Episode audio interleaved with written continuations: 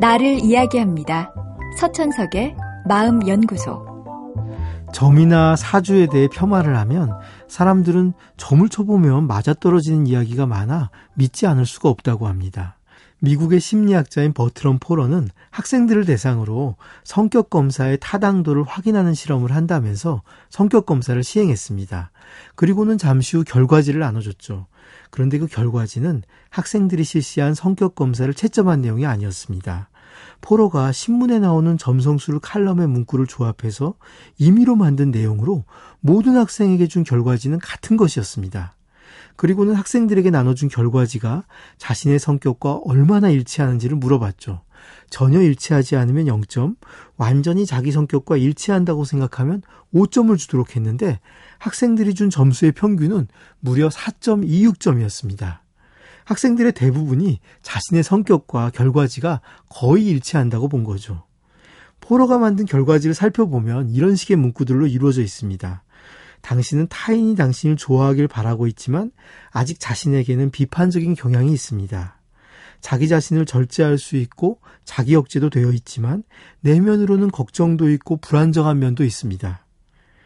앞뒤가 모순인 문장이지만 잘 이어놓으니 누구에게나 들어맞을 애매모호한 문장으로 되어 있습니다. 이런 문장을 보면 사람들은 자기에게 맞는 부분을 찾아내서 그것에 동조하는 경향이 있습니다. 특히 권위를 가진 사람이 이것이 당신의 특성이라고 말해주면 그저 막연하고 일반적인 특성에 불과한데도 자기만의 독특한 특성이라고 생각하게 되죠. 동서양을 막론하고 점을 치는 사람들은 인간의 일반적인 특성을 잘 이해하고 있고 그것을 모순된 합법으로 전달합니다. 다만 모순된 부분을 유려하게 이어서 눈치를 못 채게 하죠.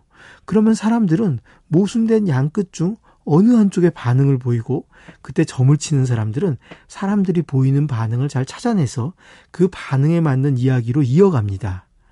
이런 능력 역시 인간에 대한 나름의 이해와 빠르게 감정 변화를 읽어내는 눈이 있기에 가능합니다.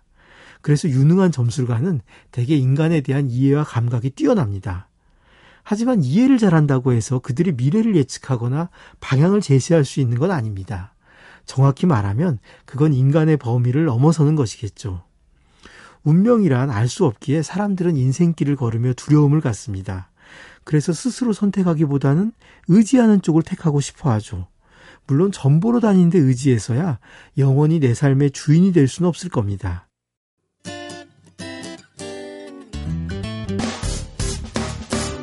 기쁠 때면 내게 행복을 주는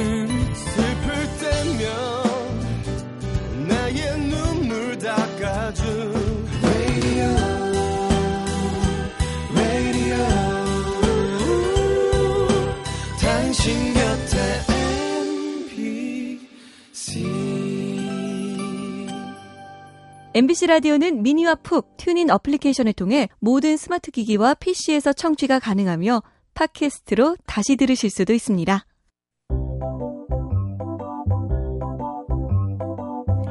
서천석의 마음연구소. 지금까지 정신건강의학과 전문의 서천석이었습니다.